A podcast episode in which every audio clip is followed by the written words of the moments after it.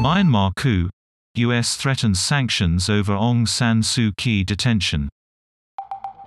Aung San Suu Kyi and other elected leaders were detained on Monday as the army seized power.